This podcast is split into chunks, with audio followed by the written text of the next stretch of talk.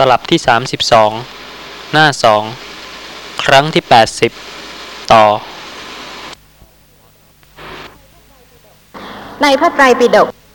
ท่านใช้พยัญชนะว่าปรารภความเพียรปรารภเริ่มตั้งหรือว่ามีความเพียรมีสติเกิดขึ้นบ่อยๆพระสติเกิดแล้วก็ดับสติไม่ได้คงอยู่ไม่ได้ตั้งอยู่สติระลึกลักษณะของนามใดรูปใดแล้วก็ดับไปแล้วสติก็เกิดขึ้นระลึกรู้ลักษณะของนามอื่นรูปอื่นแล้วก็ดับไปแล้วแต่ว่าสติจะระลึกเป็นไปในกายในเวทนาในจิตในธรรมจนกว่าปัญญาจะรู้ชัดจุดประสงค์ของการเจริญสติปัฏฐานคือปัญญาที่รู้ชัดไม่ต้องเป็นห่วงเป็นกังวลเรื่องของว่าสติจะมากหรือจะน้อยกะเกณฑ์กำหนดวันเวลาไม่ได้เห็นมีไหมสีมีไหมเพราะฉะนั้นก็พิจารณาได้เพื่อให้ปัญญารู้ชัดได้ยินก็จริงมีจริงๆเสียงก็มีจริงๆเป็นของจริงที่จะให้สติระลึกรู้ลักษณะนั้นตามความเป็นจริงได้ผู้ตื่นมีความหมายถึงสองอย่างถ้าหลับจะมีโอกาสพิจารณานามรูปที่กำลังปรากฏทางตาหูจมูกลิ้นกายใจไหมคะไม่มีนั่นประการหนึ่งแล้วก็ผู้ตื่นอีกประการหนึ่งคือรู้แจ้งรู้ชัดในลักษณะของสิ่งที่ปรากฏเพราะการเจริญสติถึงแม้ว่าจะตื่นมาแล้วแต่ว่าสติไม่ระลึกรู้ลักษณะของนามและรูปการตื่นนั้นก็ไม่ใช่เป็นการรู้ในลักษณะของนามรูปยังไม่ชื่อว่าเป็นผู้ตื่นจากกิเลสแต่ว่าผู้ที่จะตื่นจากกิเลสได้ก็ต้องไม่ใช่ผู้นอนหลับผู้ที่มีความเพียรถ้าตื่นตอนดึกๆควรจะเป็นผู้ที่ใช้เวลาให้เป็นประโยชน์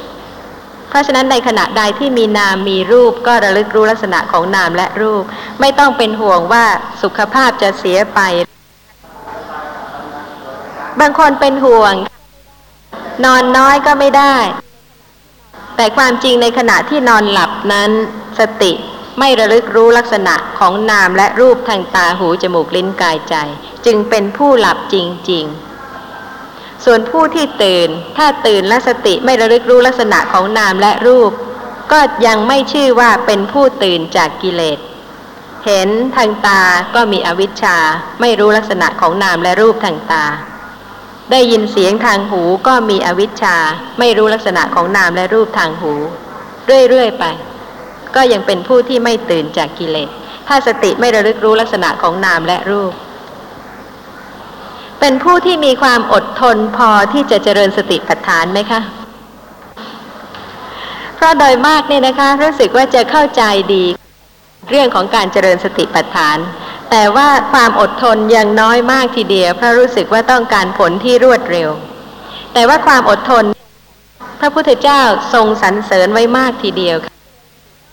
และผู้ที่เจริญสติปัฏฐานเป็นผู้ที่รู้จริงๆว่าการเจริญสติปัฏฐานนั้นต้องอาศัยความอดทนต้องมีความเพียรที่จะระลึกรู้ลักษณะของนามและรูปตามปกติเดี๋ยวนี้ไม่รอ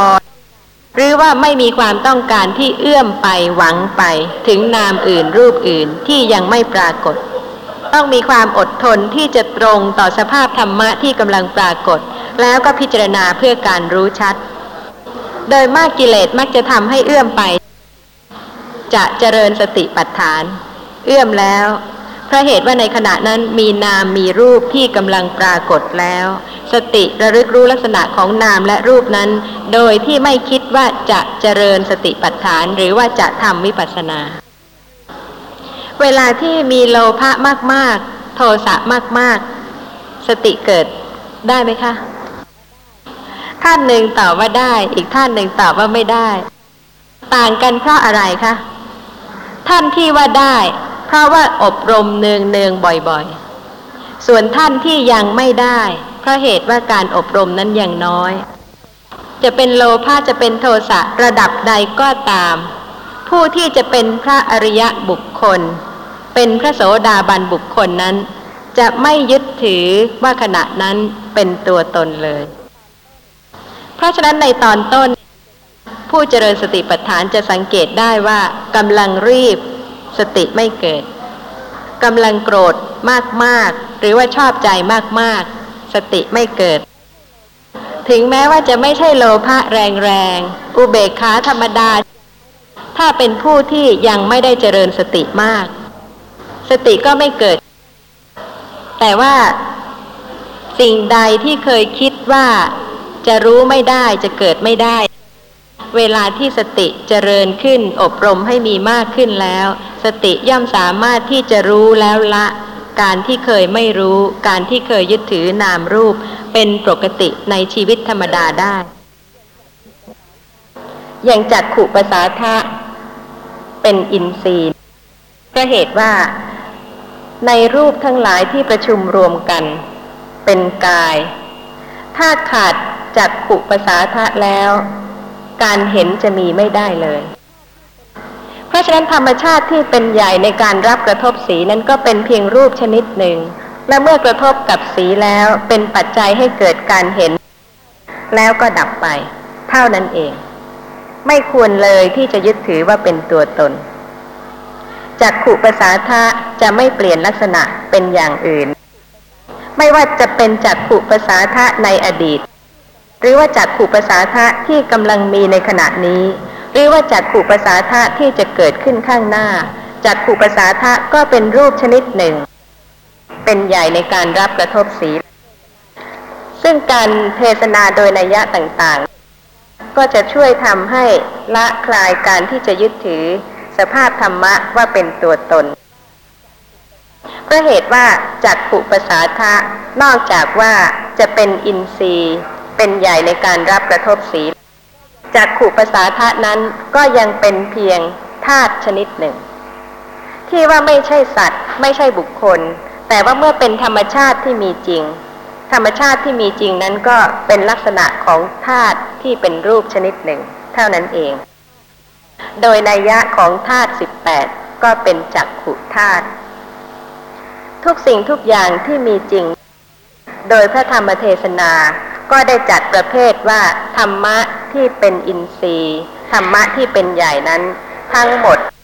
22ลักษณะส่วนธรรมะที่เป็นธาตุไม่ใช่ตัวตนไม่ใช่สัตว์บุคคลเป็นแต่เพียงธาตุชนิดต่างๆนั้นเมื่อสรุปก็เป็นธาตุ18แต่ว่าถ้าโดยนัยยะของพระสูตรแล้วจะเห็นได้ว่าทุกอย่างเมื่อไม่ใช่ตัวตนแล้วก็เป็นแต่ธาตุแต่ละชนิดเท่านั้นความต้องการรูปเสียงกลิ่นรสโผฏฐัพพะเมื่อไม่ใช่ตัวตนก็เป็นธาตุชนิดหนึ่งสิ่งที่มีจริงและต้องเป็นธาตุแต่ละลักษณะเป็นกามธาตุความต้องการในรูปเสียงกลิ่นรสโผฏฐัพพะไม่ใช่ตัวตนเลยค่ะที่เคยยึดถือว่าเป็นสัตว์บุคคลตัวตนแตกย่อยกระจายออกแล้วก็เป็นลักษณะของธรรมชาติแต่ละชนิดแต่ละชนิดไม่ว่าจะเป็นโลภะก็เป็นธรรมชาติชนิดหนึ่งไม่ว่าจะเป็นการละความยินดีพอใจในรูปเสียงกลิ่นรสโผฏฐัพพะก็เป็นธาตุชนิดหนึ่งเป็นเนกขัมมะธาตุแต่ว่าถ้าจะสรุปลงในประเภทของธาตุ18ก็เป็นธรรมธาตุแล้วก็จักขุปสาทะซึ่งเป็นรูปที่เป็นใหญ่ในการรับกระทบสีนั้นก็ยังเป็นที่ต่อหรือที่ประชุมของรูปที่ทำให้เกิดการเห็นจักขุปสาทะรูปที่ผ่องใสที่รับกระทบกับสีเป็นจักขวายตนะหมายความว่าเป็นที่ต่อกับรูปายตนะคือรูปที่กำลังปรากฏกระทบกันประชุมกันทำให้เกิดการเห็นขึ้นการรู้อย่างนี้จะมีประโยชน์ไหมคะเพราะเหตุว่าถ้าท่านไม่ศึกษาธรรมะที่จะกระจัดกระจายลักษณะของธรรมชาติออกไปเป็นแต่ละลักษณะยังคงประชุมรวมกันอยู่เป็นกลุ่มเป็นก้อนทั้งนามทั้งรูปแล้วล่ะก็การที่จะละคลายการยึดถือว่าเป็นตัวตนนั้นเป็นสิ่งที่เป็นไปไม่ได้เลยเพราะฉะนั้นการที่ปัญญาจะเจริญถึงขั้นที่จะละจะคลายได้ก็เพราะเหตุว่ารู้ชัดในลักษณะของสิ่งที่มีตามความเป็นจริงต้องกระจัดกระจายออกได้เป็นแต่ละลักษณะจริงๆไม่ใช่ว่ายังรวมกันอยู่ไม่เจริญสติ ก็หมดหนทางที่จะรู้ลักษณะของนามและรูปแต่ละประเภทได้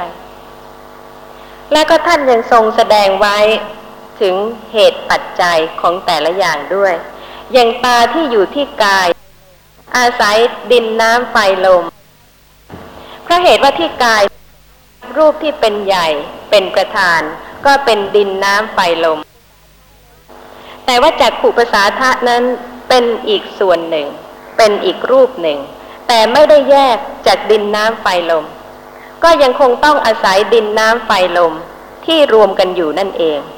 เพราะฉะนั้นถ้าไม่มีดินน้ำไฟลมจะมีแต่จักขุประสาทะซึ่งเป็นประสาทรูปที่ผ่องใสที่สามารถรับกระทบสีโดยลำพังไม่ได้เลยนี่ก็เป็นเรื่องของปฏิจจสมุปบาทะคือธรรมทั้งหลายที่อาศัยกันเกิดขึ้นไม่ใช่ว่าเกิดได้โดยลำพังเพราะฉะนั้นก็จะเห็นได้จริงๆว่าที่เรายึดถือว่าเป็นตัวตนนั้นเป็นเพราะเหตุว่ายังไม่รู้ชัดในลักษณะของรูปแต่ละรูปนั่นเอง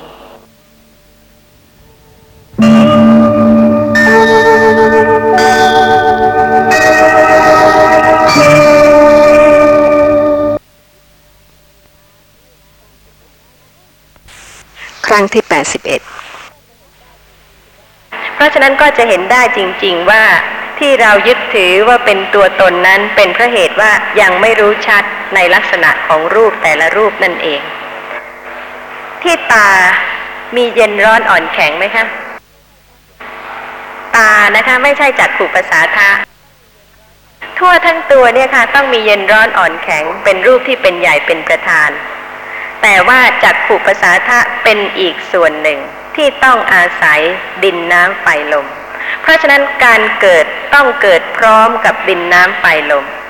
การเป็นปัจจัยต้องเป็นปัจจัยโดยการเกิดพร้อมกันไม่ใช่แยกกันเกิดไม่ใช่ว่าดินน้ำไฟลมเกิดส่วนหนึ่งแล้วก็จักขุประสาทะเกิดอีกส่วนหนึ่ง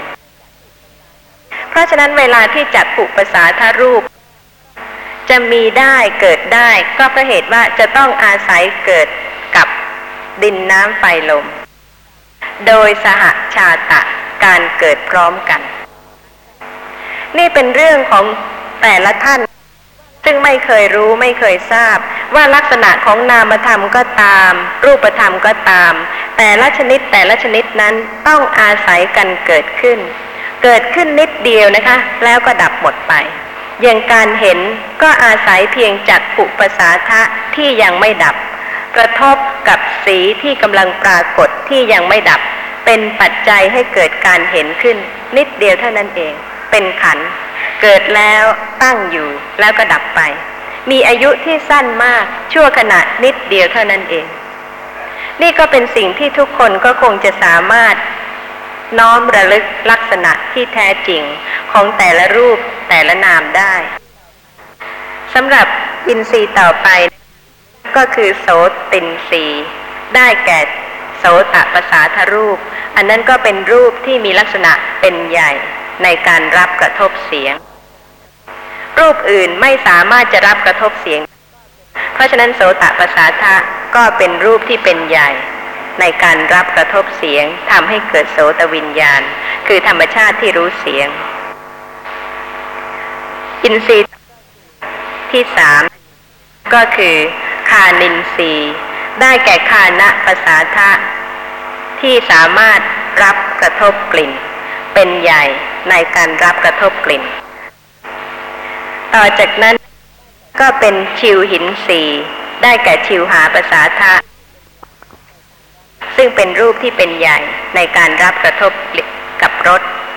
กายินทรีย์ก็เป็นรูปที่เป็นใหญ่ในการรับกระทบเย็นร้อนอ่อนแข็งรูปต่างๆเหล่านี้ที่จะมีความผ่องใส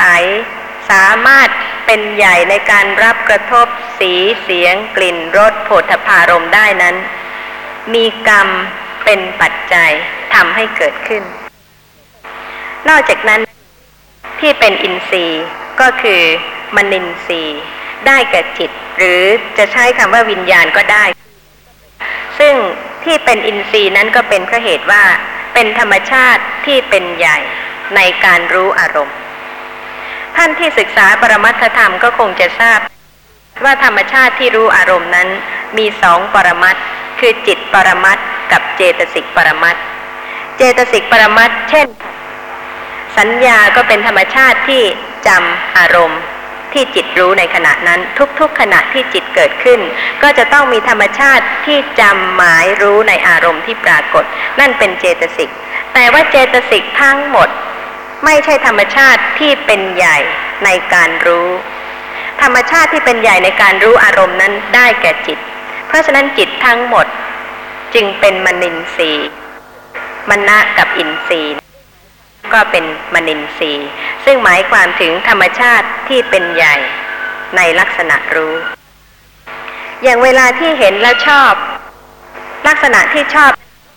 รู้อารมณ์ไหมคะถ้าไม่รู้อารมณ์จะชอบได้ยังไงชอบก็ต้องชอบในสิ่งที่จิตกำลังรู้ถ้าเป็นสิ่งที่เกิดขึ้นรู้อารมณ์ทางตาความชอบเกิดขึ้นก็ชอบในสิ่งที่เห็นทางตา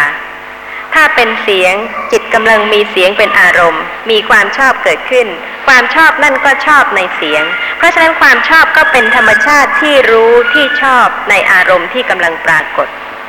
แต่ว่าลักษณะของความชอบนั้นไม่ใช่เป็นลักษณะที่เป็นใหญ่ในลักษณะรู้อารมณ์เพราะฉะนั้นโดยลักษณะที่เป็นใหญ่แล้วจิตทั้งหมดเป็นมนินทรีย์อินทรีย์ที่7ก็คืออิทธินทรีย์อินทรีย์ที่8ก็เป็นปุริสินทรีย์สำหรับอิทธินทรีย์ก็เป็นลักษณะของเพศหญิงจะเป็นมารยาทหรือว่ากิริยาอาการต่างๆปุริสินทรีย์ก็เป็นธรรมชาติอีกชนิดหนึ่งมีมัญญาตมีกิริยาอาการของ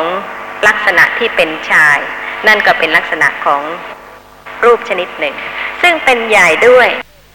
เมื่อรูปชนิดนี้มีเกิดขึ้นก็ทำให้ปรากฏเป็นผิวพรรณเป็นลักษณะกิริยาอาการต่างๆตามเพศซึ่งซึมซาบอยู่ทั่วกายทำให้สิ่งที่ปรากฏนั้นปรากฏเป็นลักษณะอาการของผู้หญิงเป็นเพศหญิงหรือว่าเป็นลักษณะอาการของลักษณะที่เป็นชายนี่ก็เป็นสิ่งที่ทุกคนก็มองเห็นและก็มีสัญญาการจำได้หมายรู้แต่ให้ทราบว่าที่เป็นลักษณะของหญิงลักษณะของชายต่างกันนั้นเพราะมีรูปที่เป็นใหญ่ที่ซึมซาบอยู่ทั่วตัวจัดว่าเป็นอินทรีย์ชนิดหนึ่งอินทรีย์ที่9ก็คือชีวิตตินทรีย์ชีวิตตินทรีย์นี่มี2อย่างคือนามชีวิตตินทรีย์กับรูปชีวิตตินทรีย์รูปชีวิตตินทรีย์กรรมทำให้รูปนี้เกิดขึ้นเพื่อตามรักษาสหชาตธรรมคือรูปที่เกิดร่วมกันให้ดำรงตั้งอยู่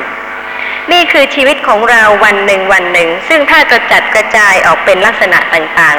ๆก็จะเห็นลักษณะของรูปแต่ละชนิดการงานของรูปแต่ละชนิดด้วยอย่างที่จะมีจักขุปสาทะเกิดดำรงอยู่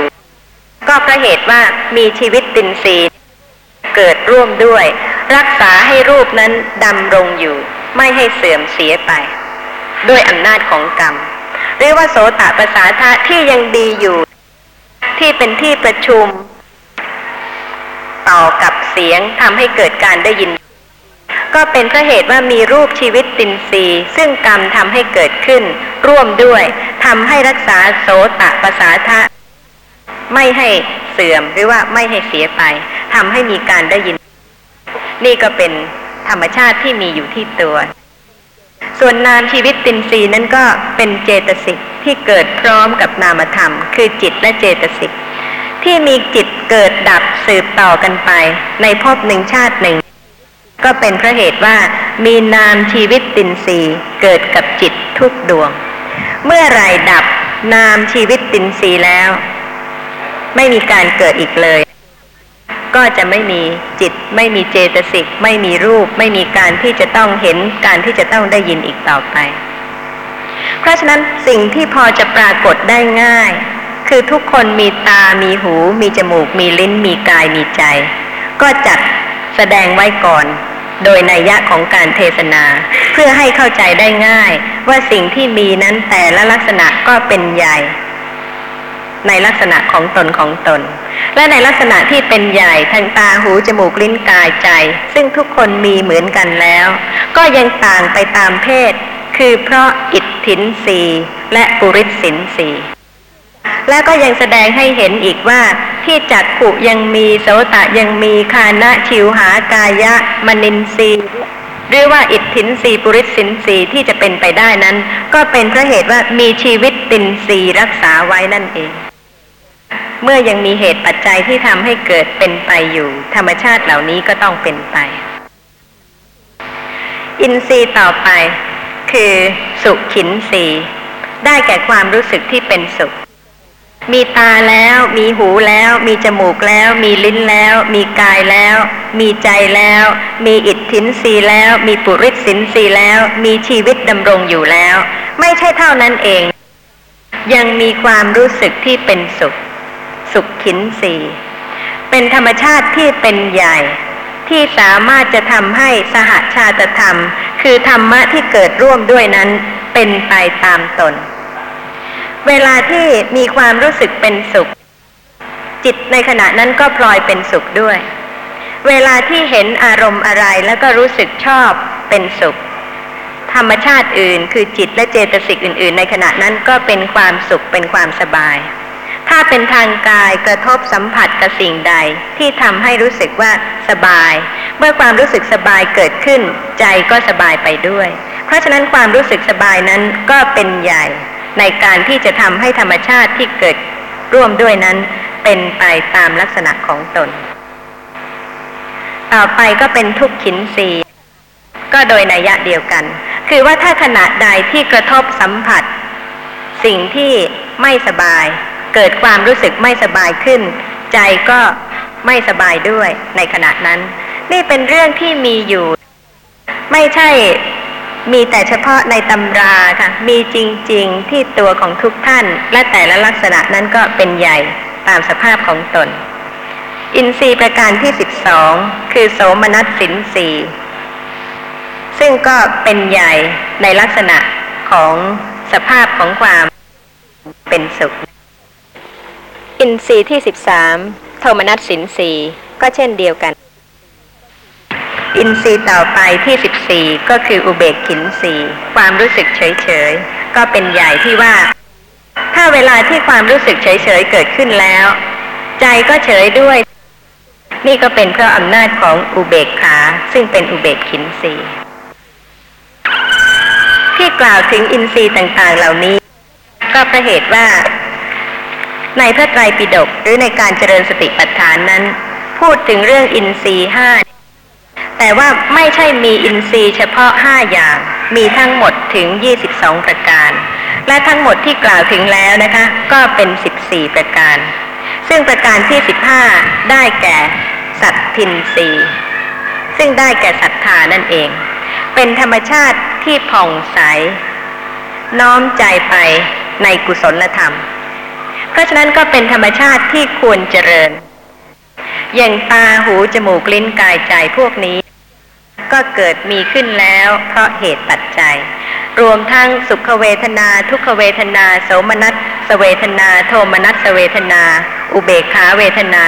ซึ่งก็มีกันเป็นปกติประจำวันนั้นก็เป็นไปอยู่แล้วแต่ว่าทำอย่างไรจึงจะพ้นจากธรรมชาติที่เกิดปรากฏแล้วก็หมดไปซึ่งเป็นลักษณะของทุกขลักษณะถ้าไม่อาศัยอินทรีย์ต่อไป5ประการก็ไม่สามารถที่จะพ้นได้เลยซึ่งอินทรีย์ต่อไปนั้นก็ได้แก่สัทธินทรีย์วิริยินทรีย์สตินทรีย์สมาธินทรีย์ปัญญินทรีย์นั่นเองทุกครั้งที่จิตใจผ่องใสจากอกุศลธรรมในขณะนั้นเป็นลักษณะของศรัทธาซึ่งเป็นใหญ่ในการที่ทำให้สหชาตธรรมมีความผ่องใสในขณะนั้นสังเกตดูเวลาที่จิตใจเป็นกุศลผ่องใสไหมคะไม่เดือดร้อนเลยเบาสบายผ่องใสแล้วก็ไม่ใช่แต่เฉพาะศรัทธาเท่านั้นแม้แต่เวทนาความรู้สึกซึ่งจะเป็นโสมนัสหรือว่าจะเป็นอุเบกขาก็ตามก็ไม่เดือดร้อนไม่เหมือนกับเวลาที่อุเบกขาเวทนาเกิดกับอกุศลธรรม แต่เวลาที่อุเบกขาเวทนาเกิดร่วมกับศรัทธาสภาพที่ผ่องใสก็ทำให้จิตใจและสหชาติธรรมนั้นผ่องใสด้วยเพราะฉะนั้นอินทรีย์5นี้จึงเป็นสิ่งที่ควรเจริญในการเจริญสติปัฏฐานจะขาดอินทรีย์ทั้ง5ไม่ได้เลยคือจะต้องมีศรัทธาสภาพที่เชื่อหรือว่าน้อมใจในการที่จะรู้ลักษณะของอารมณ์ที่กำลังปรากฏถ้าเวลานี้มีอารมณ์ปรากฏอยู่แต่ถ้าไม่เกิดศรัทธาที่จะพิจารณาลักษณะของสิ่งที่กำลังปรากฏแล้วก็ปัญญาก็ไม่สามารถจะรู้ชัดในลักษณะของสิ่งที่กำลังปรากฏได้การเห็นกำลังมีถ้าไม่มีศรัทธาที่จะพิจารณาเพื่อจะรู้ชัดในลักษณะของนามธรรมที่เห็นปัญญาก็ไม่รู้ชัดการได้ยินก็มีเสียงก็ปรากฏแต่ถ้าไม่เกิดศรัทธาที่จะพิจารณาให้รู้ชัดการรู้ชัดก็เกิดไม่ได้เพราะฉะนั้นอินทรีย์5จึงขาดศรัทธาไม่ได้เมื่อขาดศรัทธาไม่ได้ศรัทธาก็เป็นธรรมชาติที่เป็นใหญ่ในการที่ทำให้ผ่องใสครอบงำความเป็นผู้ไม่มีศรัทธาเพราะฉะนั้นก็เทียบลักษณะของจิตใจในวันหนึ่งได้ว่าบางคราวก็เป็นผู้ที่ขาดศรัทธาแต่เวลาที่มีศรัทธาในขณะนั้นก็เปลี่ยนจากบุคคลที่ไม่มีศรัทธาแล้วเพราะเหตุว่าสัตทินทรีย์นี่เองเป็นธรรมชาติที่ครอบงำความเป็นผู้ไม่มีศรัทธากลายเป็นผู้มีศรัทธาสำหรับวิริยินทรีย์คือความเพียรหรือวิริยะนั้นก็เช่นเดียวกันเป็นใหญ่เพราะเหตุว่าครอบงำความเกียจคร้านในการเจริญสติปัฏฐานก็เหมือนกันค่ะต้องมีความเพียรมากต้องมีความอดทนมากเพราะเหตุว่าการเห็นมีจริงแต่กว่าจะรู้ชัดสีมีจริงกำลังปรากฏแต่กว่าจะรู้ชัดต้องอาศัยการระลึกเนืองๆบ่อยๆซึ่งเป็นความเพียรอย่างยิ่งและก็เป็นความอดทนอย่างมากทีเดียวเพราะฉะนั้นลักษณะของความเพียรนั้นก็เป็นอินทรีย์เป็นลักษณะที่เป็นใหญ่ที่ครอบงำความเกียจคร้านสตินทรีย์ก็เช่นเดียวกันค่ะสภาพความเป็นใหญ่ของสติทำให้เกิดการระลึกได้ขึ้นเพราะฉะนั้นลักษณะที่ระลึกได้นั้นจึงเป็นลักษณะที่เป็นใหญ่ประการหนึ่งเป็นสตินทรีย์ไม่ใช่ตัวตนไม่ใช่สัตว์บุคคลสมาธินทรีย์ก็เป็นลักษณะของธรรมชาติที่ตั้งมั่นในอารมณ์โดยชอบธรรมดาสมาธินั้นก็ได้แก่เอกคตาเจตสิกแต่ว่าเอกคตาเจตสิกนั้นเกิดกับอกุศลจิตก็ได้เกิดกับกุศลจิตก็ได้แต่ถ้ากล่าวถึงอินทรีย์5แล้วก็ต้องเป็นไปในกุศลปัญญินทรีย์ก็เป็นธรรมชาติที่เป็นใหญ่ในการรู้ถูกซึ่งก็เป็นธรรมชาติที่ครอบงำอวิชชาความไม่รู้เวลานี้ถ้าไม่รู้สึกตัวก็จะไม่ทราบเลยว่าอวิชชาครอบงำหรือเปล่าถ้าขณะที่กำลังเห็นไม่มีการระลึกรู้ว่าเป็นแต่เพียงนามธรรมชนิดหนึ่งขณะนั้นอวิชชาครอบงำแล้วก็นานมาแล้วด้วยในวัฏฏะไม่ใช่แต่เฉพาะในชาตินี้และถ้าสติไม่ระลึกเนืองๆบ่อยๆอวิชชาก็ยังคงครอบงำไปอยู่เรื่อยๆเพราะฉะนั้นเวลาที่ปัญญาเกิดขึ้นปัญญานั้นเป็นใหญ่ในการรู้ถูกในการเข้าใจสภาพธรรมะถูกต้องว่าเป็นอนิจจังทุกขังอนัตตาในขณะนั้นปัญญาก็ครอบงำอวิชชาหมายความว่าสามารถที่จะละหรือขจัดอวิชชาได้ลักษณะที่เป็นอินทรีย์เป็นใหญ่ของปัญญานั้นเปรียบเหมือนกับแสงสว่างเวลาที่ปัญญาเกิดขึ้นก็ย่อมทำให้รู้ทั่วในธรรมะทั้งหลายทั้งที่เป็นอกุศลและก็เป็นกุศลทั้งที่ควรเสพควรเจริญและที่ไม่ควรเสพไม่ควรเจริญทั้งที่เลวหรือประณีตทั้งที่เข้ากันได้และเข้ากันไม่ได้อุปมาเหมือนกับผู้ที่เป็นหมอยา รู้จักยาชนิดต่างๆอย่างดีว่าอย่างไหนเป็นที่เหมาะที่สบายสำหรับคนไข้หรือว่าอย่างไหนไม่เป็นที่เหมาะไม่เป็นที่สบายของคนไข้นี่ก็เป็นเรื่องของปัญญาซึ่งเป็นอินทรีย์ชนิดหนึ่งในขณะที่สติกำลังระลึกรู้ลักษณะของนามและรูปก็จะขาดศรัทธาวิริยะสติสมาธิปัญญาไม่ได้อินทรีย์ต่อไปก็เป็นความสมบูรณ์ของปัญญาขึ้นเพื่อที่จะแสดงให้เห็นความไม่เป็นโมฆะของข้อปฏิบัติเวลาที่สติเกิดขึ้นครั้งหนึ่งระลึกรู้ลักษณะของนามและรูปครั้งหนึ่งเนี่ยมีผลไหมคะถ้าไม่มีก็ไม่ควรเจริญ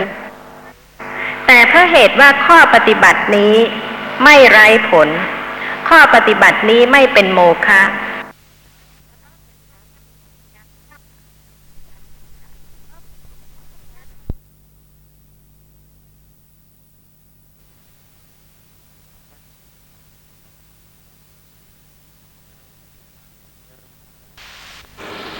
รายการแนวทางเจริญวิปัสสนา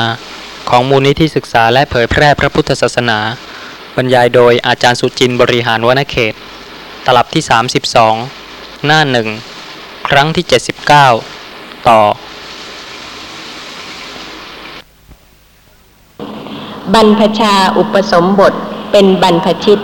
เป็นอุปนิสัยจริงๆที่จะเจริญสติปัฏฐานในลักษณะของการละสละอาคารบ้านเรือน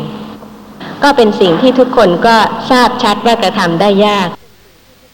ทุกท่านก็รู้สึกว่าจะสะดวกดีจะสบายดีการที่จะมีชีวิตสงบแต่ว่าทำได้ไหม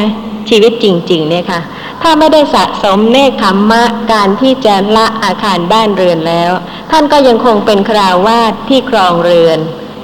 หรือไม่ครองเรือนแต่ว่าไม่ใช่เป็นเพศบรรพชิตนี่ก็เป็นชีวิตจริงๆเพราะฉะนั้นเรื่องของธรรมะนี่ก็เป็นเรื่องที่ทุกคนฟังแล้วก็พิจารณาได้เพราะเหตุว่าทุกท่านมีธรรมะเหล่านั้นนอกจากนั้นผู้ที่บวชแล้วสิ่งที่กระทำได้ยากก็คือความยินดียิ่งในบรรพชานอกจากนั้นถึงแม้ว่าเป็นภิกษุผู้ยินดียิ่งแล้วสิ่งที่กระทำได้โดยยากนั้นก็ยังคงยากคือการปฏิบัติธรรมะสมควรแก่ธรรมะเรื่องของการเจริญสติเป็นเรื่องที่จะต้องอบรมเจริญให้มากขึ้นเป็นปกติ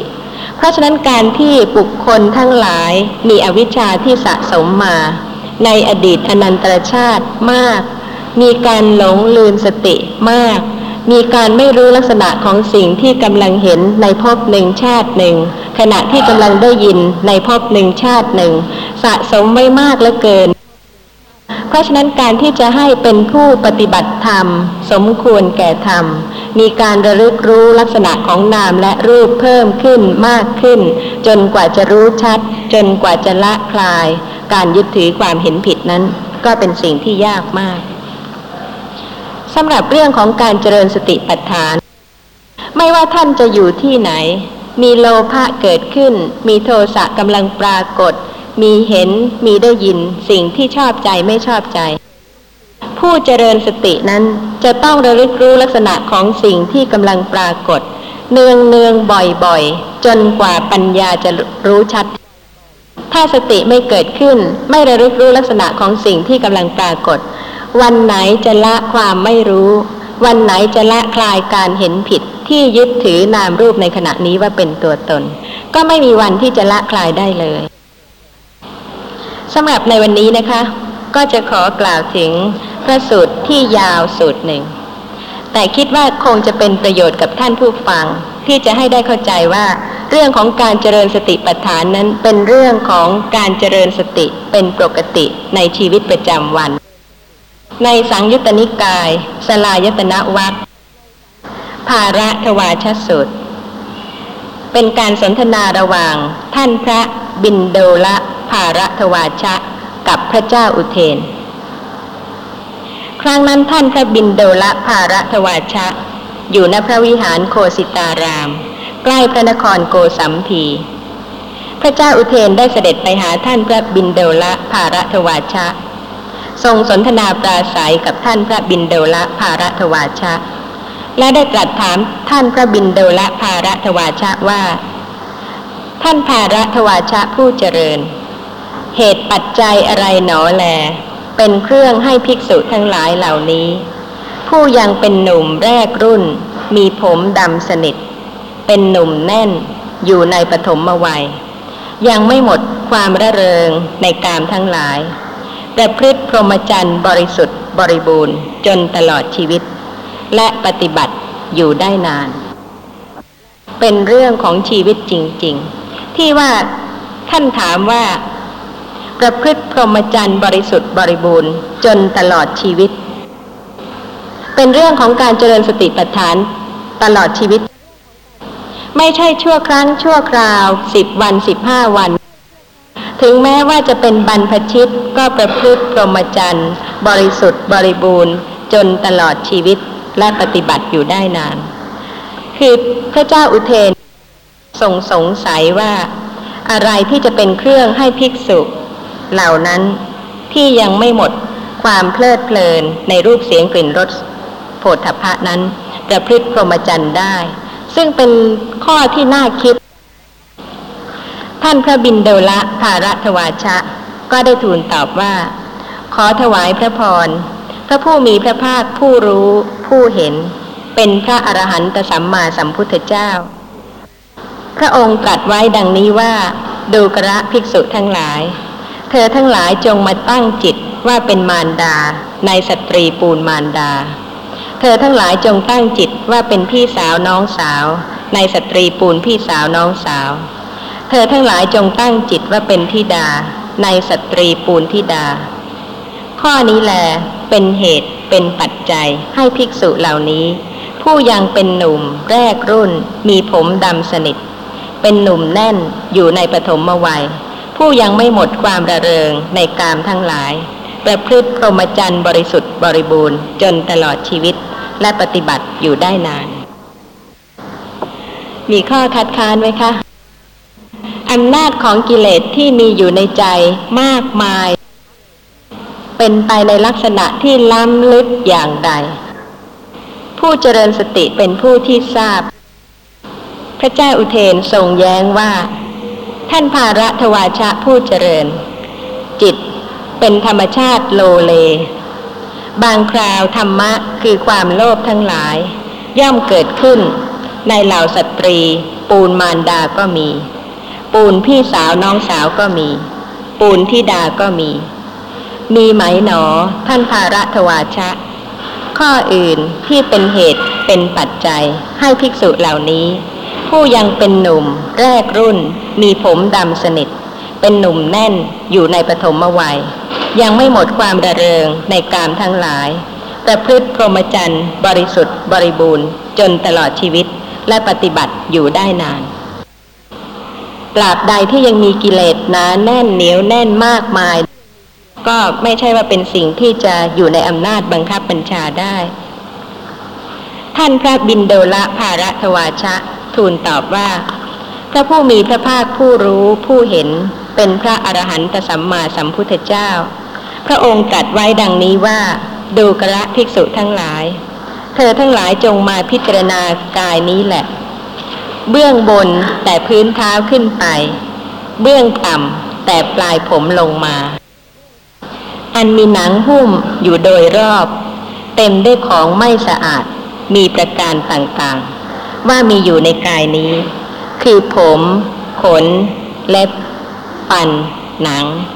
เนื้อเอ็นกระดูกเยื่อในกระดูกม้ามหัวใจตับพังผืดไตปอดไส้ใหญ่ไส้น้อยอาหารใหม่อาหารเก่าดีเสลดหนองเลือดเหงื่อมันข้นน้ำตามันเปลวน้ำลายน้ำมูกไขข้อน้ำมูดดังนี้ขอถวายพระพรแม้ข้อนี้ก็เป็นเหตุเป็นปัจจัยให้ภิกษุเหล่านี้ผู้ยังเป็นหนุ่มแรกรุ่นมีผมดำสนิทเป็นหนุ่มแน่นอยู่ในปฐมวัยผู้ยังไม่หมดความระเริงในกามทั้งหลายประพฤติพรหมจรรย์บริสุทธิ์บริบูรณ์จนตลอดชีวิตและปฏิบัติอยู่ได้นานที่ยกสูตรนี้ก็เพื่อที่จะให้เห็นว่า ถึงแม้มีอัธยาศัยที่จะประพฤติพรหมจรรย์เป็นบรรพชิตแล้วอำนาจของกิเลสก็ยังมากถึงอย่างนี้เพราะฉะนั้นปุถุชนคาราวาสก็เป็นของที่แน่นอนว่าคงจะมากกว่าหลายเท่าทีเดียวเพราะฉะนั้นพระธรรมเทศนาทั้งหมดเพื่อเตือนให้รู้จักตนเองเพื่อความไม่ประมาทเพื่อความสลดเพื่อการที่จะได้เจริญกุศลธรรมมากขึ้นยิ่งขึ้นไม่ใช่ว่าเป็นการไร้สาระหรือว่าไม่มีประโยชน์ที่จะกล่าวถึงความจริงแต่ว่าเพื่อจะให้ทุกคนได้ตระหนักชัดถึงความจริงทุกคนมีของไม่สะอาดมีประการต่างๆอยู่ในกายทั้งผมขนเล็บฟันหนังถ้าแตกย่อยออกไปเป็นส่วนๆแล้วก็เอามาหยิบมายื่นให้ก็คงจะไม่ต้องการเล็บขนฟันหนังเอ็นกระดูกแต่พอมารวมกันก็ทำให้จิตโลเล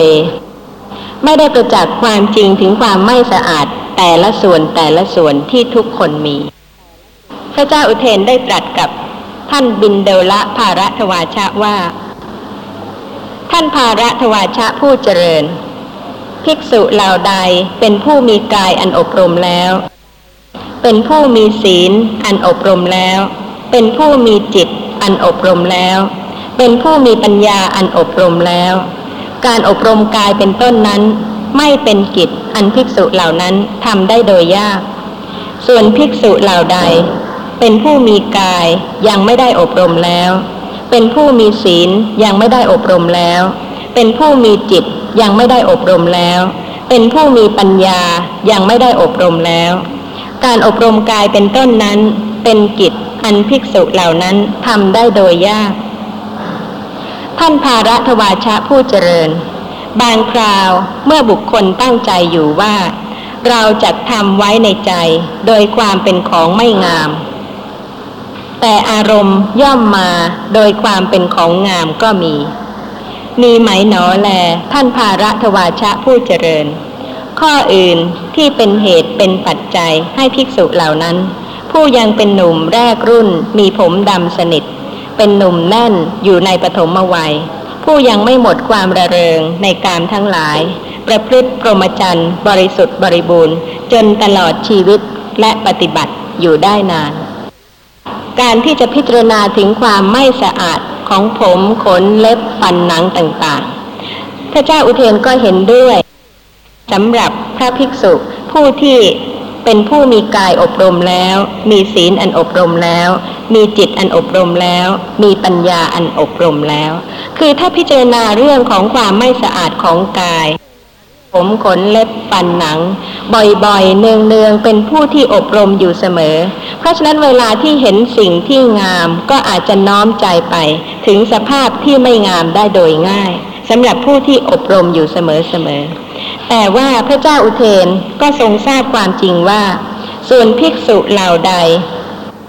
เป็นผู้มีกายยังไม่ได้อบรมแล้วเป็นผู้มีศีลยังไม่ได้อบรมแล้วเป็นผู้มีจิตคือสมาธิยังไม่ได้อบรมแล้วเป็นผู้มีปัญญายังไม่ได้อบรมแล้วการอบรมกายเป็นต้นนั้นเป็นกิจอันภิกษุเหล่านั้นทำได้โดยยาก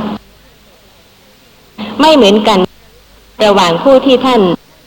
ระลึกถึงกายคตาสติเนืองๆกับท่านที่ไม่ได้อบรมเจริญกายคตาสติเพราะฉะนั้นพระเจ้าอุเทนก็ได้ตรัสถามท่านบินเดละภารัตวาชะว่าท่านภารัตวาชะผู้เจริญบางคราวเมื่อบุคคลตั้งใจอยู่ว่าเราจะทำไว้ในใจโดยความเป็นของไม่งามแต่อารมณ์ย่อมมาโดยความเป็นของงามก็มีจะตั้งอกตั้งใจไว้สักเท่าไหร่ว่าไม่งามผมก็ไม่งามแต่ว่าเมื่อกิเลสมีถึงแม้ว่าจะตั้งใจอย่างนั้นอารมณ์ย่อมมาโดยความเป็นของงามก็มีด้วยอำนาจของกิเลสเพราะฉะนั้นพระเจ้าอุเทนก็ตรัสถามต่อไปว่าข้ออื่นที่เป็นเหตุเป็นปัจจัยให้ภิกษุเหล่านี้ประพฤติพรหมจรรย์บริสุทธิ์บริบูรณ์จนตลอดชีวิตและปฏิบัติอยู่ได้นานนั้นจะมีไหมเป็นชีวิตจริงๆ ราะเหตุว่าจะต้องปฏิบัติจนตลอดชีวิตแล้วก็ปฏิบัติอยู่ได้นานด้วยท่านพระบิณโดลภารทวาชะทูลตอบว่าขอถวายพระพรพระผู้มีพระภาคผู้รู้ผู้เห็นเป็นพระอรหันตสัมมาสัมพุทธเจ้าพระองค์ได้ตรัสไว้ดังนี้ว่าดูกระภิกษุทั้งหลายเธอทั้งหลายจงมาเถิดเธอทั้งหลายจงเป็นผู้มีทวารอันคุ้มครองแล้วในอินทรีย์ทั้งหลายอยู่เถิดเธอทั้งหลายเห็นรูปด้วยตาแล้วจงอย่าเป็นผู้ถือเอาโดยนิมิตอย่าเป็นผู้ถือเอาโดยอนุพยัญชนะจงปฏิบัติเพื่อสำรวมจากขุนศีที่เมื่อไม่สำรวมแล้วเป็นเหตุให้อกุศลธรรมอันลามกคืออภิชฌาและโทมนัสครอบงำได้จงรักษาจากขุนศีจงถึงความสำรวมในจากขุนศีต่อไปก็เป็นเรื่องที่ฟังเสียงด้วยหูแล้วก็สำรวมตลอดไปถึงจมูกลิ้นกายใจแม้ข้อนี้ก็เป็นเหตุเป็นปัจจัยให้ภิกษุเหล่านี้ผู้ยังเป็นหนุ่มแรกรุ่นมีผมดำสนิทเป็นหนุ่มแน่นอยู่ในปฐมวัยผู้ยังไม่หมดความระเริงในกามทั้งหลายประพฤติพรหมจรรย์บริสุทธิ์บริบูรณ์จนตลอดชีวิตและปฏิบัติอยู่ได้นานนี่เป็นข้อความที่ท่านพระบิณโดลภารทวาชะทูลตอบซึ่งก็เป็นความจริงว่าทางที่ดีที่สุดนั้นก็คือการสำรวมตาหูจมูกลิ้นกายใจแต่ไม่ใช่ว่าไม่ดูเพราะว่าพยัญชนะแสดงไว้ว่าเห็นรูปด้วยตาแล้วจงอย่าเป็นผู้ถือเอาโดยนิมิตอย่าเป็นผู้ถือเอาโดยอนุพยัญชนะโดยรูปร่างรวมหรือว่าโดยลักษณะส่วนละเอียดปลีกย่อยเพราะในขณะนั้นเรารู้ลักษณะของนามและรูปที่กำลังปรากฏการที่จะให้ไม่ยึดถือไม่ใช่ว่าด้วยคำสั่งว่าอย่ายึดถือแต่ว่าต้องแสดงเหตุว่าการที่จะให้ละการยึดถือไม่ติดในนิมิตไม่ติดในอนุพยัญชนะนั้นจะต้องเป็นสติที่ระลึกรู้ลักษณะของนามและรูปที่กำลังปรากฏทางตาทางหูทางจมูกทางลิ้นทางกายทางใจซึ่งพระเจ้าอุเทนก็ได้ตรัสได้สรรเสริญว่าน่าอัศจรรย์ท่านภารทวาชะผู้เจริญไม่เคยมีแล้วท่านภารทวาชะผู้เจริญตามกำหนดธรรมปริยายนี้อันพระผู้มีพระภาคผู้รู้ผู้เห็นเป็นพระอรหันตสัมมาสัมพุทธเจ้าตรัสดีแล้วท่านภารทวาชะผู้เจริญข้อนี้แลเป็นเหตุเป็นปัจจัยให้ภิกษุเหล่านี้ผู้ยังเป็นหนุ่มแรกรุ่นมีผมดำสนิทเป็นหนุ่มแน่นอยู่ในปฐมวัยยังเป็นผู้ไม่หมดความระเริงในกามทั้งหลายประพฤติพรหมจรรย์บริสุทธิ์บริบูรณ์จนตลอดชีวิตและปฏิบัติอยู่ได้นานเพียงให้ระลึกรู้ลักษณะของนามและรูปตามความเป็นจริงพระเจ้าอุเทนได้ฟังก็สรรเสริญว่าน่าอัศจรรย์นะก่อนนี้ไม่ได้สรรเสริญใช่ไหมคะเรื่องของกายคตาสติเรื่องของการที่จะให้ระลึกว่าเป็นมารดาบ้างเป็นพี่สาวบ้างเป็นน้องสาวบ้างเป็นธิดาบ้างพระเจ้าอุเทนก็ไม่ได้ทรงสรรเสริญแต่พอถึงเรื่องของการสำรวมอินทรีย์ซึ่งเป็นการระลึกรู้ลักษณะของนามและรูปที่กำลังปรากฏทางตาหูจมูกลิ้นกายใจพระเจ้าอุเทนก็ตรัสสรรเสริญว่าน่าอัศจรรย์นะไม่เคยมีแล้วตามกำหนดธรรมปริยายนี้พระผู้มีพระภาคอรหันตสัมมาสัมพุทธเจ้าตรัสดีแล้วยิ่งได้ฟังพระสูตรมากๆก็ยิ่งได้เห็นว่าในครั้งกระโน้นท่านที่เจริญสติท่านเห็นคุณของสติท่านผู้ฟังคิดว่าพระเจ้าอุเทนเจริญสติหรือเปล่าคะ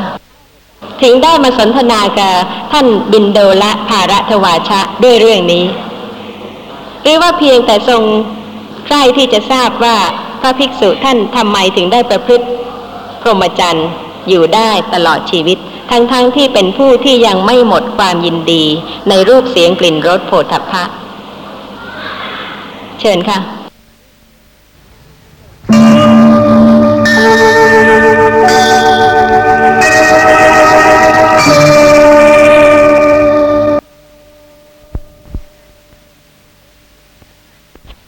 ครั้งที่80 เชิญค่ะ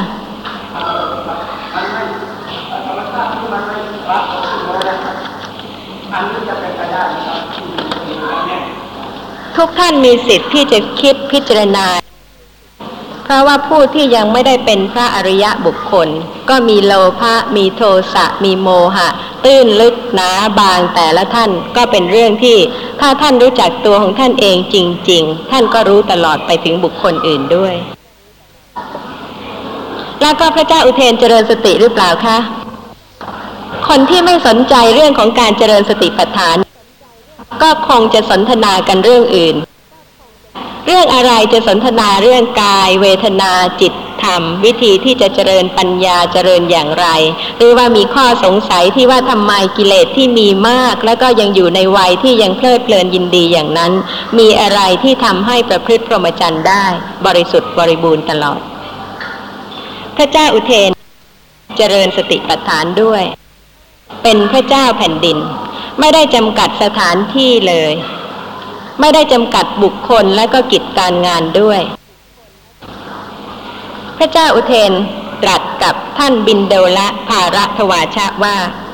ท่านภารทวาชะผู้เจริญในสมัยใดแม้ข้าพเจ้าเองมีกายมิได้รักษาแล้วมีวาจามิได้รักษาแล้วมีจิตมิได้รักษาแล้วมีสติมิได้ตั้งไว้แล้วมีอินทรีย์ทั้งหลายมิได้สำรวมแล้วเข้าไปสู่ฝ่ายในในสมัยนั้นธรรมะคือความโลภทั้งหลายย่อมครอบงำข้าพเจ้ายิ่งนักท่านภารทวาชะผู้เจริญแต่ว่าในสมัยใดแลข้าพเจ้ามีกายอันรักษาแล้วมีวาจาอันรักษาแล้วมีจิตอันรักษาแล้วมีสติอันตั้งไว้แล้วมีอินทรีย์ทั้งหลายอันสำรวมแล้วเข้าไปสู่ฝ่ายในในสมัยนั้นธรรมะคือความโลภทั้งหลายไม่ครอบงำข้าพเจ้าท่านภารทวาชะผู้เจริญภาสิทธิ์ของท่านแจ่มแจ้งนักท่านภารทวาชะผู้เจริญภาสิทธิ์ของท่านแจ่มแจ้งนักท่านภารทวาชะประกาศธรรมะโดยอเนกปริยายเปรียบเหมือนหงายของที่คว่ำเปิดของที่ปิดบอกทางแก่คนหลงหรือตามประทีปไว้ในที่มืดด้วยหวังว่าผู้มีจักษุจะเห็นรูปได้ฉะนั้นท่านภารทวาชะผู้เจริญข้าพเจ้าขอถึงพระผู้มีพระภาคพระองค์นั้นกับทั้งพระธรรมและพระภิกษุสงฆ์ว่าเป็นที่พึ่งขอท่านภารทวาชะจงจำข้าพเจ้าว่าเป็นอุบาสกผู้ถึงพระรัตนตรัยเป็นที่พึ่งจนตลอดชีวิตตั้งแต่วันนี้เป็นต้นไปเถิดผู้ที่เข้าใจเรื่องของการเจริญสติปัฏฐานดีสนทนากับผู้ที่เจริญสติปัฏฐานและก็เข้าใจถูกต้องก็เข้าใจกันได้ว่าธรรมะนั้นแจ่มแจ้งนักไม่มีข้อสงสัยเลยเรื่องของการเจริญสติปัฏฐานไม่ว่าจะเป็นบุคคลใดแม้พระเจ้าอุเทนจะเสด็จไปที่ไหนแม้แต่ว่าการเข้าไปสู่ฝ่ายในพระองค์ก็ทรงทราบถึงพระองค์เองในขณะที่หลงลืมสติโลภะครอบงำในขณะที่ไม่หลงลืมสติโลภะทั้งหลายไม่ครอบงำพระองค์เลยมีไหมคะโลภะมีสติระลึกรู้ลักษณะของโลภะที่กำลังปรากฏได้จึงชื่อว่าโลภะไม่ครอบงำถ้าสติไม่เกิดขึ้นไม่ระลึกรู้ลักษณะของโลภะโลภะก็เพิ่มพูนทวีคูณครอบงำจิตใจของบุคคลนั้นแต่ไม่ใช่หมายความว่าเวลาที่ไม่ครอบงำแล้วโลภะจะไม่มีโลภะมีเกิดปรากฏเพราะเหตุปัจจัยแต่สติระลึกรู้ลักษณะของโลภะตามความเป็นจริงโลภะนั้นจึงไม่ครอบงำได้เพราะฉะนั้นก็คงจะไม่มีปัญหาข้อสงสัยในเรื่องของการเจริญสติปัฏฐานเป็นปกติในชีวิตประจำวันไม่ว่าจะเป็นพระเจ้าอุเทนไม่ว่าจะเป็นใครไปที่ไหนก็ตามเพราะว่าผู้ที่เจริญสติย่อมรู้ลักษณะที่ต่างกันของขณะที่หลงลืมสติกับขณะที่มีสติถ้าไม่รู้เจริญสติปัฏฐานไม่ได้พระเจ้าอุเทนทรงทราบไหมคะขณะใดทรงหลงลืมสติขณะใดทรงมีสติ ผู้เจริญสติปัฏฐานทุกคนทราบเพราะฉะนั้นผู้ที่เจริญสติปัฏฐานเข้าใจข้อประพฤติปฏิบัติที่ถูกต้องจึงได้สรรเสริญการให้เจริญสติสำรวมตาหูจมูกลิ้นกายใจด้วยการที่ระลึกรู้ลักษณะของนามและรูปที่กำลังปรากฏทางตาหูจมูกลิ้นกายใจว่าเป็นข้อปฏิบัติที่น่าอัศจรรย์ไม่เคยมีข้อสงสัยอะไรบ้างไหมคะในเรื่องของสูตรนี้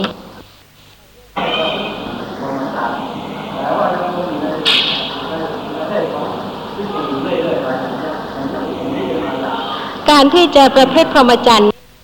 ใครก็บังคับใครไม่ได้เพราะฉะนั้นพระผู้มีพระภาคทรงตรัสรู้สภาพของจิตอัธยาศัยของบุคคลโดยละเอียดเห็นว่าการบรรพชานั้นเป็นคุณเป็นสิ่งที่ควรกระทำเป็นสิ่งที่ควรอบรมสะสมเป็นบารมีเพราะฉะนั้นมิได้ทรงรังเกียจผู้ที่มีศรัทธาที่จะบรรพชาอุปสมบทเป็นพระภิกษุเพื่อศึกษาและปฏิบัติธรรมะเท่าที่พื้นฐานของจิตใจจะกระทำได้เป็นการเพิ่มพูนสะสมบารมีมากขึ้นแต่ว่าจะไปบังคับให้ภิกษุรูปนั้นเจริญสติตอนนั้นตอนนี้ทำอย่างนั้นอย่างนี้ในพระไตรปิฎกไม่มีเลยมีแต่ทรงเทศนาให้เห็นประโยชน์ให้เห็นคุณเพื่อเกื้อกูลแก่สติของบุคคลนั้นขอกล่าวถึงสังยุตตนิกายมหาวารวัตรสละลาคารสูตรสมัยหนึ่งท่านพระอนุรุตอยู่ณสละลาคารใกล้พระนครสาวัตถีณที่นั้นท่านพระอนุรุทธะเรียกภิกษุทั้งหลายมาแล้วได้กล่าวว่าดูกระท่านผู้มีอายุทั้งหลาย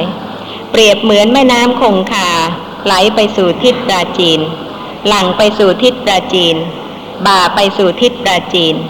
เมื่อเป็นเช่นนั้นหมู่มหาชนถือเอาจอบและตะกร้ามาด้วยประสงค์ว่าจักทดแม่น้ำคงคาให้ไหลกลับหลั่งกลับบ่ากลับดังนี้ท่านทั้งหลายจะสำคัญความข้อนั้นเป็นไฉนหมู่มหาชนนั้นจะพึงทดน้ำคงคาให้ไหลกลับหลั่งกลับบ่ากลับได้บ้างหรือภิกษุเหล่านั้นตอบว่าไม่ได้ขอรับท่านพระอนุรุทธะก็กล่าวถามต่อไปว่าเพราะเหตุไรภิกษุเหล่านั้นก็กล่าวตอบว่าเพราะการที่จะทดแม่น้ำคงคาอันไหลไปสู่ทิศประจีนหลั่งไปสู่ทิศประจีนบ่าไปสู่ทิศประจีนให้ไหลกลับหลั่งกลับบ่ากลับมิใช่กระทำได้ง่ายหมู่มหาชนนั้นจะพึงเป็นผู้มีส่วนแห่งความเหน็ดเหนื่อยลำบากเปล่าแน่นอนท่านพระอนุรุทธะก็ได้กล่าวตอบภิกษุเหล่านั้นว่าฉันนั้นเหมือนกันผู้มีอายุทั้งหลายพระราชามหาอมาตย์ของพระราชามิตรอมาตย์ญาติหรือสาโลหิตจะพึงเชื้อเชิญภิกษุผู้เจริญกระทำให้มากซึ่งสติปัฏฐานสี่ให้ยินดีด้วยโภคะว่าดูกระบุรุษผู้เจริญจงมาเถิดท่านจะครองผ้ากาสาวะเหล่านี้อยู่ทำไมท่านจะเป็นผู้มีศีรษะโลนมือถือกระเบื้องเที่ยวบิณฑบาตอยู่ทำไมนิมนต์ท่านศึกมาบริโภคสมบัติและบำเพ็ญบุญเถิดข้อที่ภิกษุผู้เจริญผู้กระทำให้มากซึ่งสติปัฏฐานสี่จากลาสิกขาออกมานั้นมิใช่ฐานะที่จะมีได้ข้อนั้นเพราะเหตุไรเพราะจิตที่น้อมไปในวิเวกโน้มไปในวิเวกโอนไปในวิเวกตลอดกาลนานจักหวนศึกมิใช่ฐานะที่จะมีได้ดูกระผู้มีอายุทั้งหลายก็ภิกษุย่อมเจริญกระทำให้มากซึ่งสติปัฏฐานสี่อย่างไรภิกษุในธรรมวินัยนี้ย่อมพิจารณาเห็นกายในกายอยู่พิจารณาเห็นเวทนาในเวทนาอยู่ย่อมพิจารณาเห็นจิตในจิตอยู่ย่อมพิจารณาเห็นธรรมในธรรมอยู่มีความเพียรมีสัมปชัญญะมีสติพึงกำจัดอภิชฌาและโทมนัสในโลกเสียได้ดูกระผู้มีอายุทั้งหลายภิกษุย่อมเจริญกระทำให้มากซึ่งสติปัฏฐานสี่อย่างนี้แลถ้าไม่เจริญสติปัฏฐานนี่ยากมากทีเดียวที่จะประพฤติพรหมจรรย์ได้บริสุทธิ์บริบูรณ์ตลอดชีวิตแต่ถ้าพระภิกษุรูปใดเจริญสติปัฏฐานเนืองๆบ่อยๆแม้คนอื่นจะเป็นพระราชาหรือว่าอำมาตย์ของพระราชาจะไปเชื้อเชิญให้ศึกออกมาบริโภคสมบัติ ก็ไม่สามารถที่จะกระทำได้จิตของท่านนั้นน้อมไปในวิเวกโน้มไปในวิเวกโอนไปในวิเวกแล้ววิเวกนี้ก็เป็นพยัญชนะอีกพยัญชนะหนึ่งที่มีความหมายถึงพระนิพพานในปัญจสูทนีซึ่งเป็นอัตถกถามัชฌิมนิกายก็ได้มีคำอธิบายเรื่องชื่อของนิพพานที่ใช้คำว่าวิเวกไว้ว่านิพพานชื่อว่าวิเวกเพราะว่างจากสิ่งที่ถูกตกแต่งทั้งปวงนิพพานชื่อว่าวิราคะเพราะคลายสิ่งทั้งปวงนิพพานชื่อว่านิโรธะเพราะดับสิ่งทั้งปวงเพราะฉะนั้นคำว่าวิเวกในที่นี้ว่าจิตของท่านน้อมไปในวิเวกโน้มไปในวิเวกโอนไปในวิเวกก็คือน้อมไปในนิพพานโน้มไปในนิพพานโอนไปในนิพพานนั่นเองเพราะฉะนั้นที่จัดหวนศึกไม่ใช่ฐานะที่จะมีได้ถ้าท่านเป็นบรรพชิตแล้วก็เจริญสติปัฏฐานในเพศของบรรพชิตท่านก็ย่อมจะไม่หวนกลับมาเป็นฆราวาสเพราะฉะนั้นเรื่องของการเจริญสติปัฏฐานจึงเป็นเรื่องที่แต่ละบุคคลต้องเจริญเป็นปกติตามเพศของตน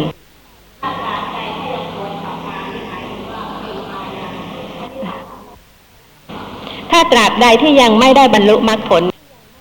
ก็ยังมีการที่จะหวนกลับมาได้แต่ถ้าบรรพชิตรูปใดเป็นพระอริยะบุคคลในเพศของบรรพชิตแล้วจะไม่มีการลาสิกขาเลย